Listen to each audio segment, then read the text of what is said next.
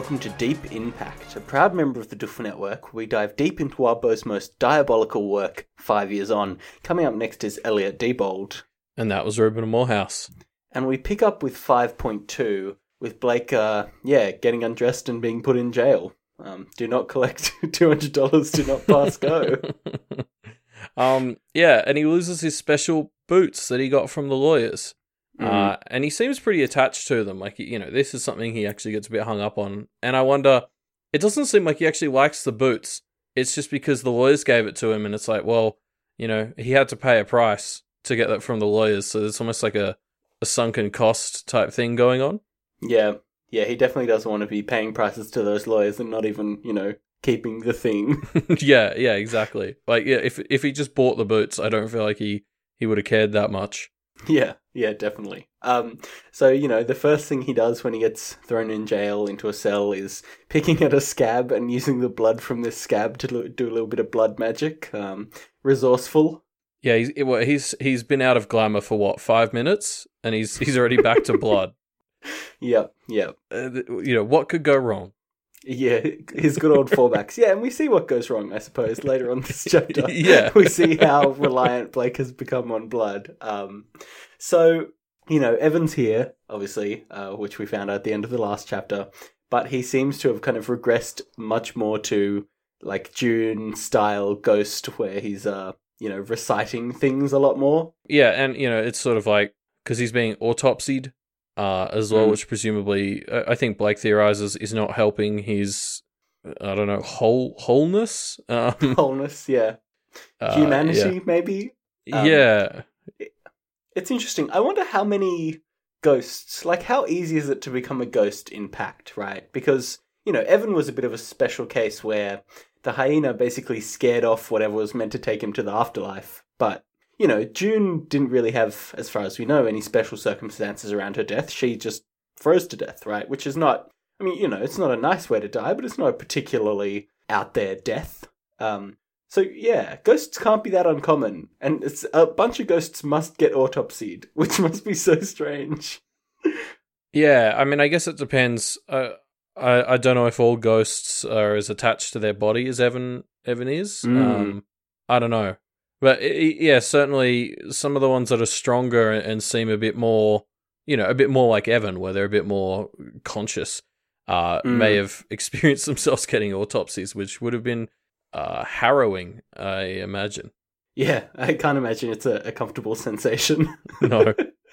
Um, so Blake and Evan are kind of chit chatting. Blake is kind of filling in Evan more. They really do pick up the conversation right from where they left off uh, back in the woods, where Blake's kind of filling in Evan more about what it would be like if Evan was his familiar and kind of, you know, running him through basically how it would work.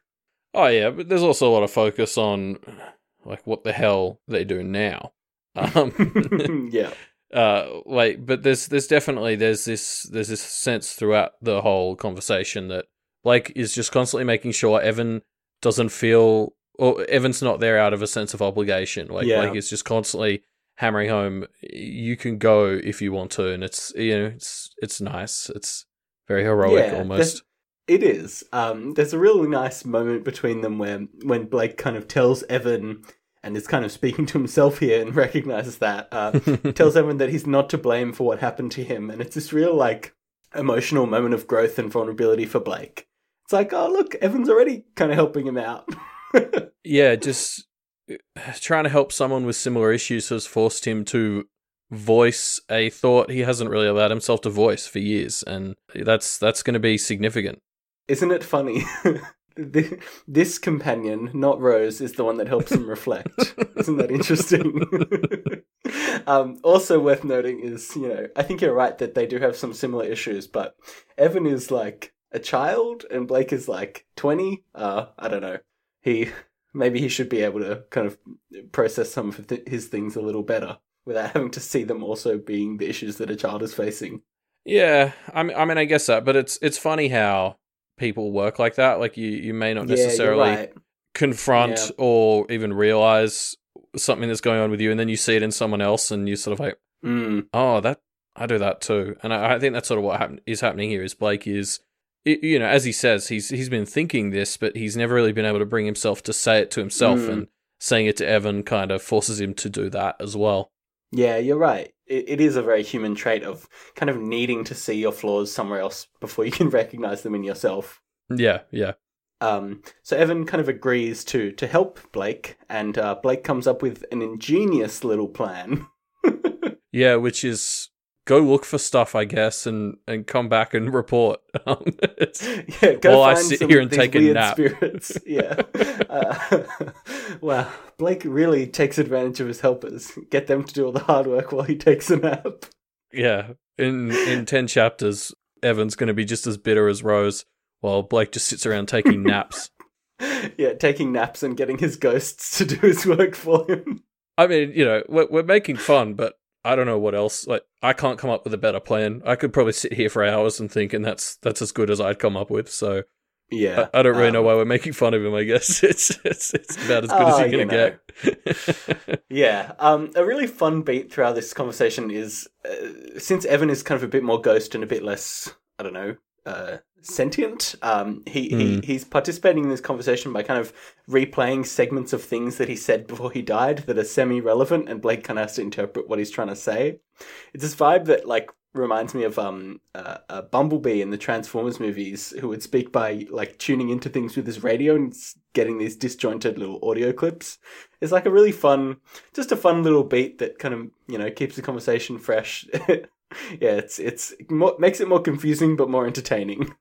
Yeah, I really like that comparison to to Bumblebee. That's actually a really good fit. Uh, and it, it's yeah, you're right. It's just sort of it makes the whole conversation a bit unique, and you just have to think about it a bit more. And it's just a nice bit of variety that uh, that we have thrown in. It's it's it's cool.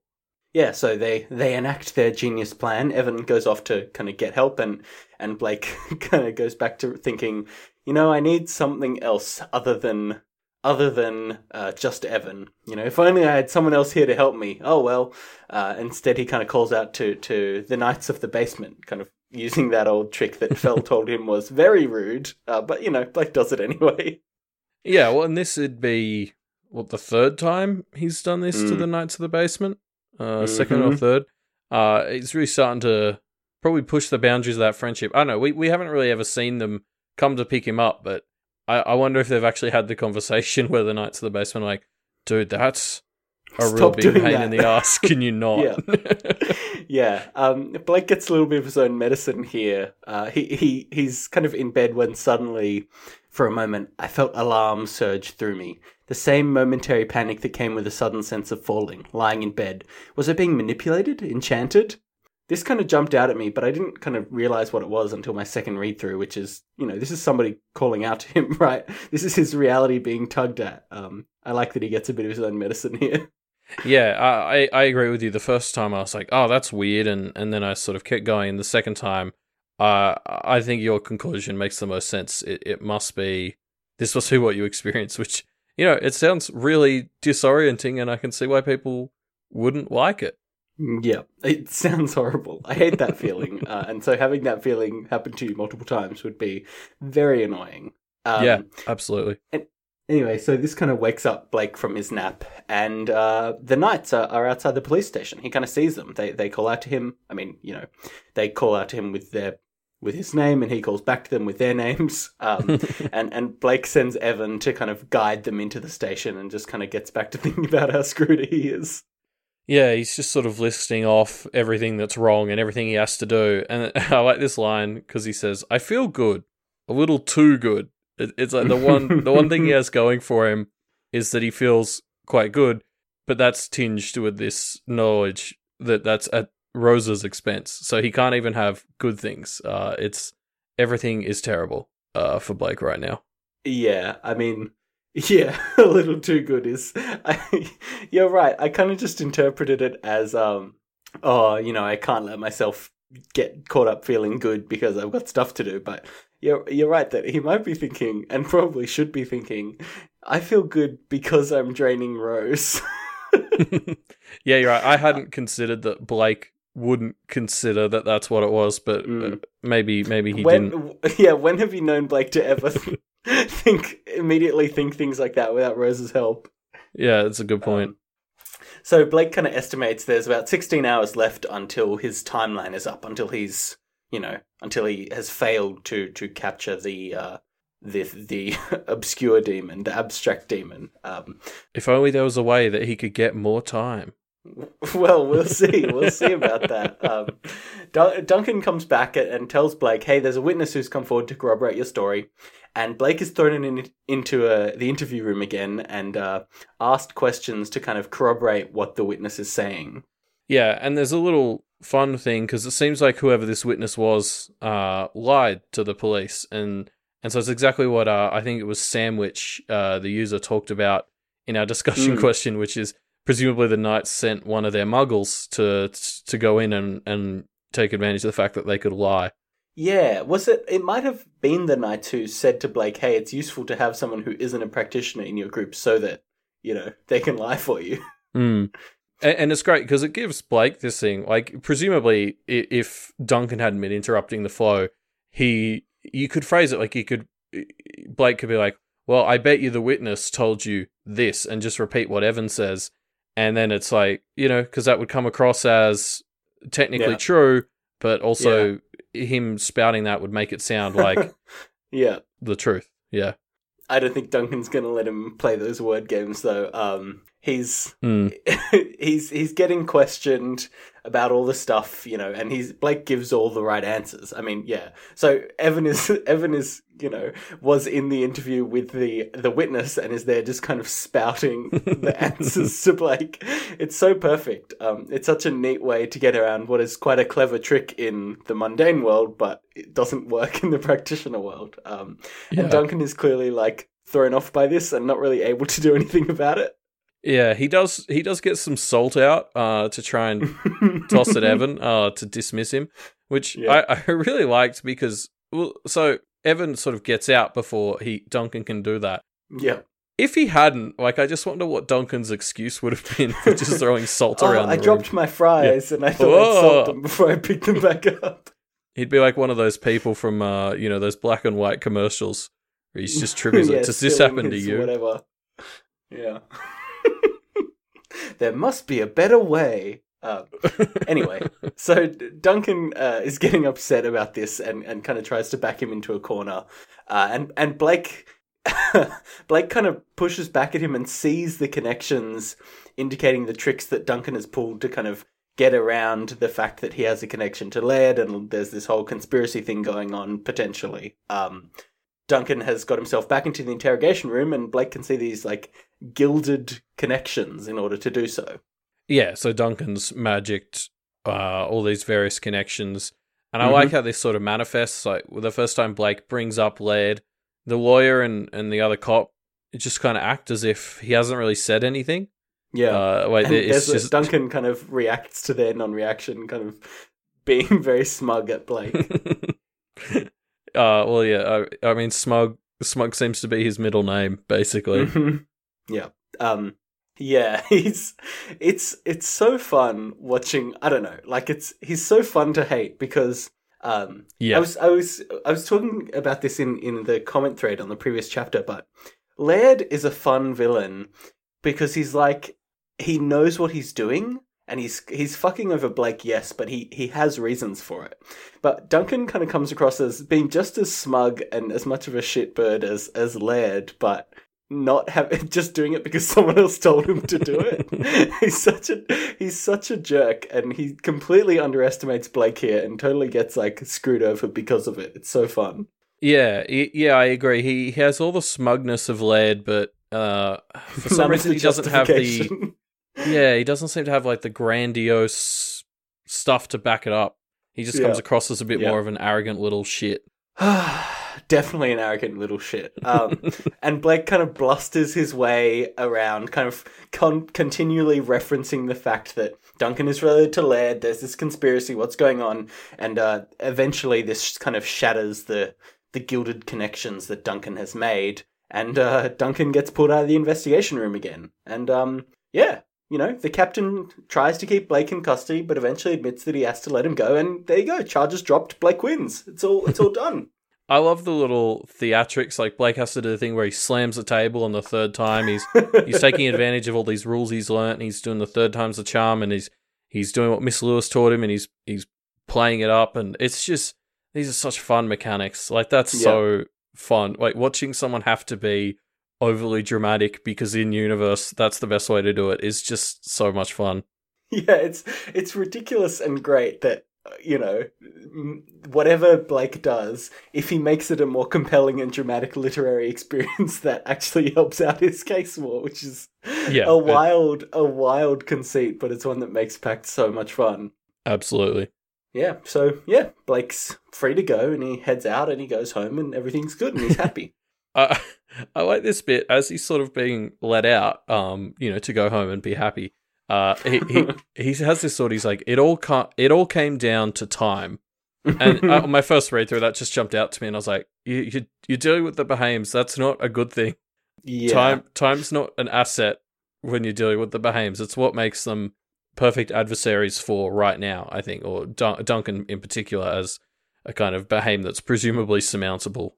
Yes. And, you know, it does all come down to time because when Blake gets out of the interrogation room, Duncan's there. He's um spray painted symbols onto the wall of the police station and kind of activates this symbol, uh, which means Blake wakes up after passing out and the knights are outside the police station to help him. He sends Evan to guide them and gets back to thinking just how screwed he is. yeah, it's a real uh, window of opportunity situation.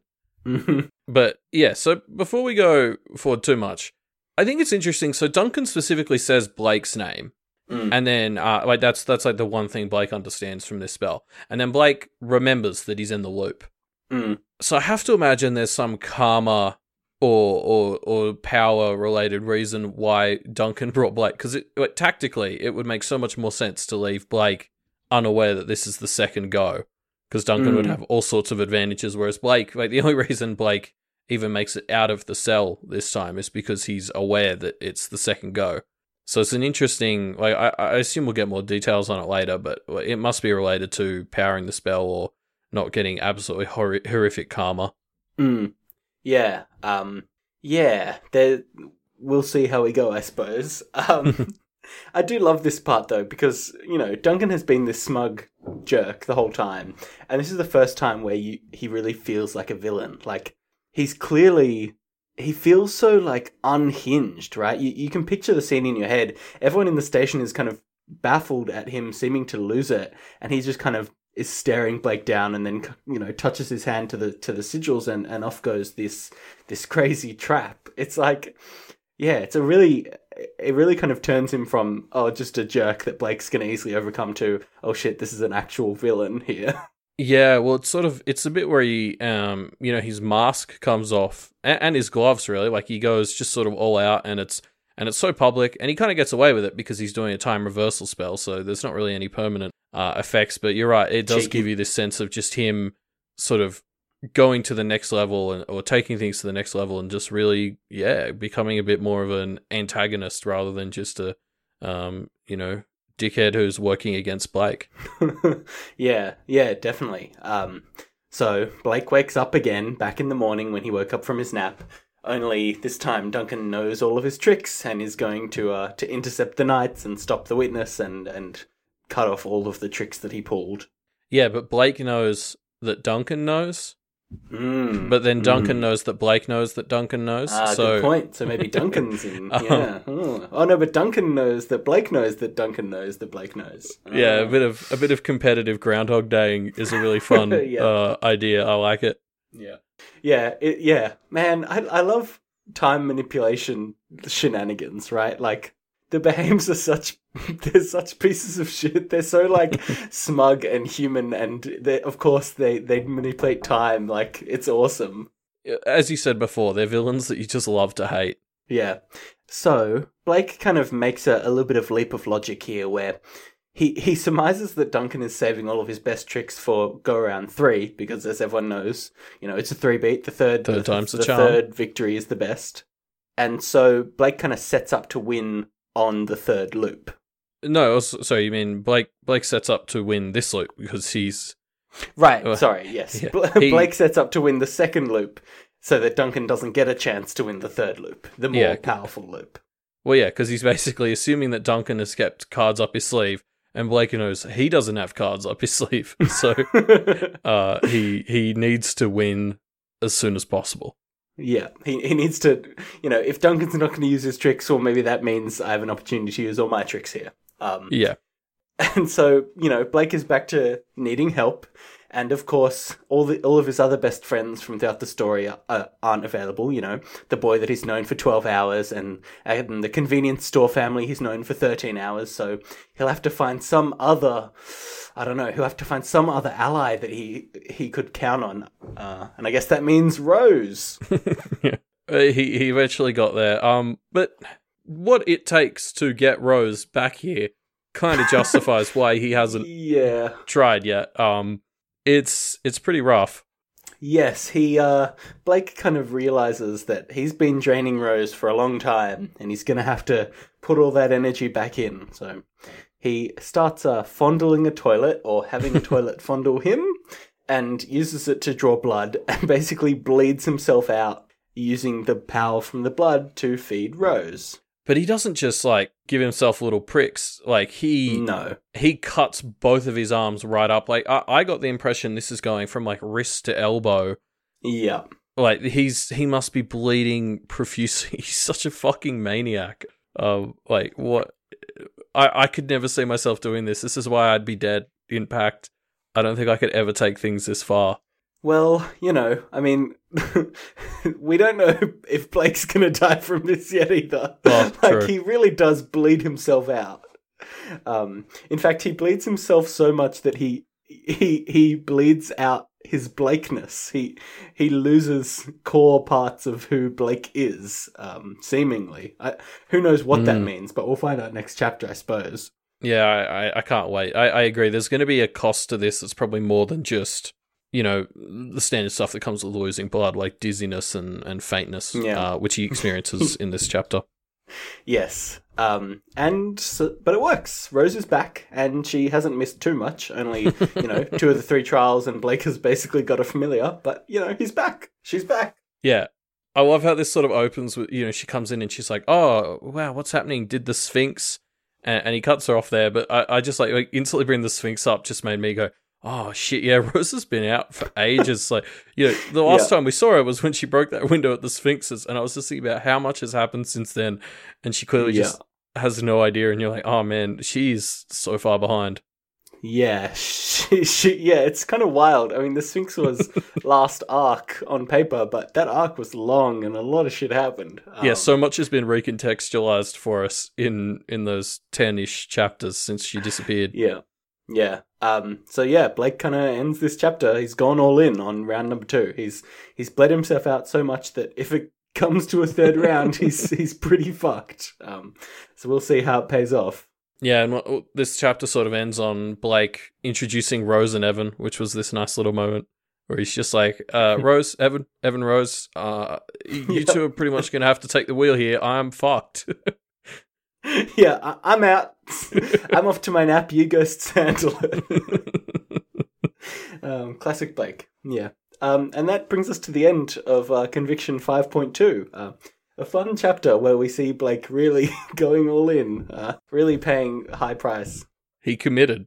Yeah. Um, now, we wanted to, to uh, for a little bonus uh, bit this episode, we wanted to bring up another discussion question that kind of came up through discussion when we were talking about this chapter, chapter 5.2, talking about Duncan and him as a police officer, and, you know, is he, whether he sees himself doing the right thing or not, or kind of is he doing the right thing or not? Um, Yeah, well, I think I think we should separate the discussion question from Duncan because I, I think if we Yeah. ask it in terms of Duncan, we're going to get at least 99% uh, responses that say it, it's terrible uh, to do what Duncan well, because he's a smug jerk, you know. Yeah. It's hard to separate the, the uh, yeah. But but looking looking at it from a sort of more abstract level, or I, I guess the, the discussion question we're going to ask is: uh, if a practitioner has vowed to serve a system, is it okay for them to break the rules of that system to help deal with magical entities that the rules of that system don't account for?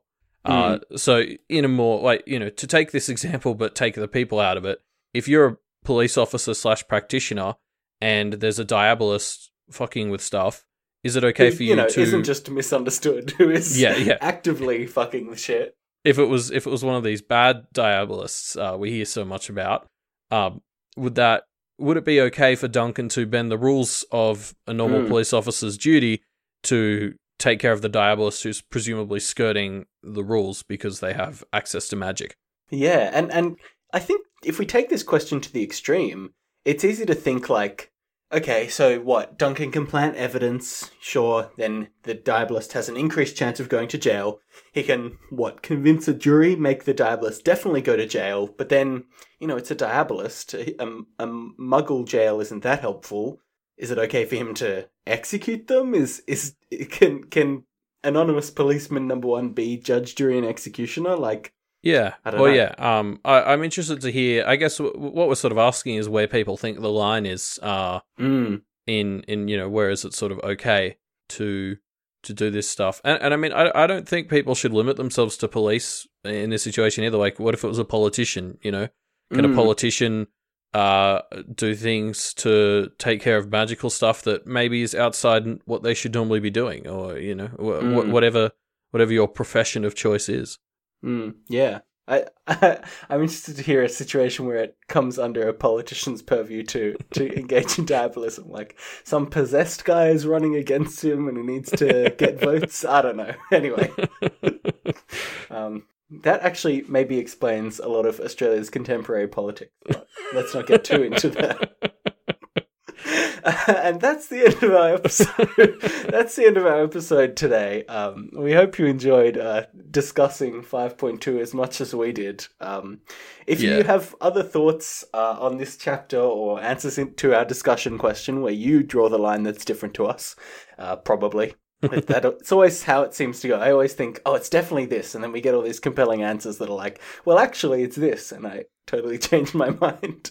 yeah these Um, these sorts of discussion questions really broaden uh broaden my understanding of topics because people come at it from such unique perspectives i really like it Yeah, it's always very fun. Um, if you have those unique perspectives, and you probably do because, you know, you're a unique person, unique enough, leave your answers to that discussion question in our discussion thread, which will be linked in the uh, episode description.